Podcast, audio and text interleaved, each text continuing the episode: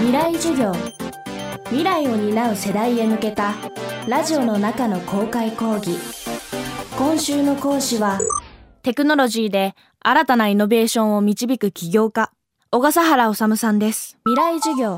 この番組はオーケストレーティング・ア・ブライター・ワールド NEC がお送りします。去年の秋全国5つの会場で行われたイベント FM フェスティバル2018未来授業。僕らの時代の生存戦略。その中から今週は関西会場で行われた小笠原治さんの授業をお送りします。会場となったのは小笠原さんが教授を務める京都造形芸術大学。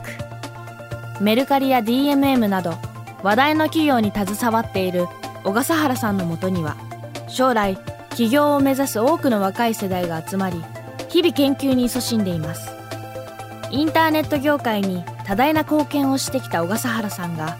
現役の大学生高校生に伝えたい。技術よりも大切な話とは？未来授業2時間目。テーマは妄想の未来を現実にするために。授業っぽくというか僕のコースを受けてくれる、えー、高校生とかによく見せる写真なんですけどこれ1900年のニューヨークです。これ道走ってんのほとんどこれ馬車なんですよね。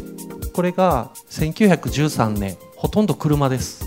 たった13年です。実際にはヘンリー・フォードというのは T 型フォードの量産って多分1908年だったと思うので実際には5年ぐらいでこんなに様変わりしてる。これはやっぱり欲しかったんですよね。経済合理性だけではこうならないはずなんです。この当時の車ってやっぱり馬車より高かったでしょうしエネルギーもたくさん必要だし今みたいにガソリンスタンドこんなにないです。そういう意味では不便だったはずなんですけどやっぱりみんな車に乗りたかったんですよ、えー、それって結構やっぱり今で言うとスマートフォンなんかは多分今の高校生大学生で持ってない人ってあんまりいないぐらいですけど11年前って iPhone なかったですよね。そのぐらい世の中って様変わりすることがあるんだっていうことは覚えておいてほしいなと思います。で面白いのは2006年のワールドカップってほとんどみんなデジカメで写真撮ってます。2014年は半分ぐらい携帯になってます。でついこの前のワールドカップはスマホと一眼レフに二極化してたらしいですね。でこれは要するにみんながカメラを持つっていうふうに二極化すると一眼レフのような、えー、高機能なものの価値がもっと上がる。本当に最高の1枚を撮れるみたいな、えー、こと。行為技術みたいなものへの価値が上がる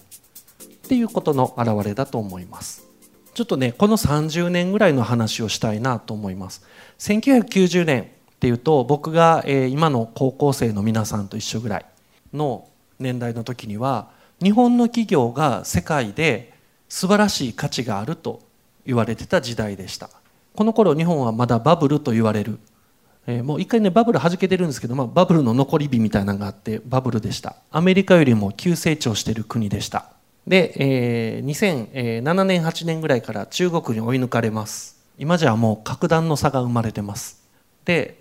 今アップルグーグルに代表されるような GAFA と呼ばれるインターネット企業。で、えアリババテンセントまで含めたセブンシスターズと言われるようなアメリカと、え中国の企業群というのがほとんど世界の時価総額を占めているという状態。かといってじゃあ今の日本の家電製品が品質悪いか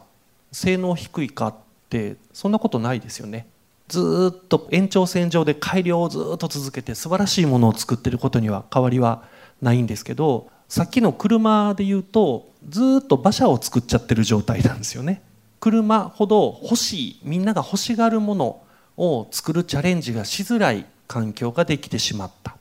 ていうのがこの日本の30年なんじゃないかなというふうに思います。ただこれあの今上にいる Google だったり Amazon だったりこれってみんなあの人間の操作したデータを集めきった会社なんですね。でこれからは多分、えー、人間が操作しないデータ動作行動を体内変化環境変化こういったものを集めきった会社がこれからのこの上位ランクに入っていくんじゃないかって言われていて今はデータの時代というふうに言われていきます。これはもう今のインターネット企業どこ見てもデータ事業始めましたみたいなニュースばっかりだったり情報銀行と言われるような情報をお金と同じように預かってくれるような機関がこれから生まれていくんじゃないかということを言われています。AI とかねその IoT 技術的な話今日させていただいてもよかったんですけどどちらかというとあの皆さんの感情を見ると若い方が多かったので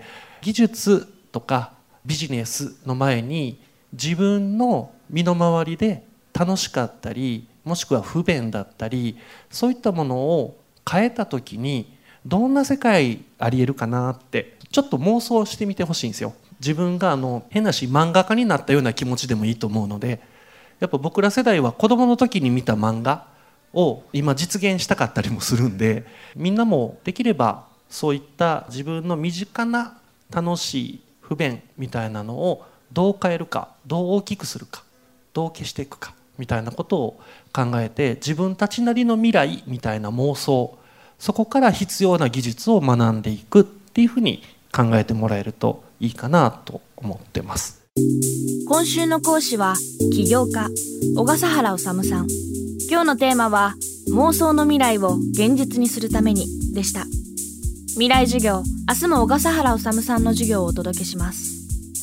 FM フェスティバル2018未来授業。僕らの時代の生存戦略。特別公開授業の模様は現在ビデオポッドキャストで配信しています。詳しくは未来授業2018で検索してください。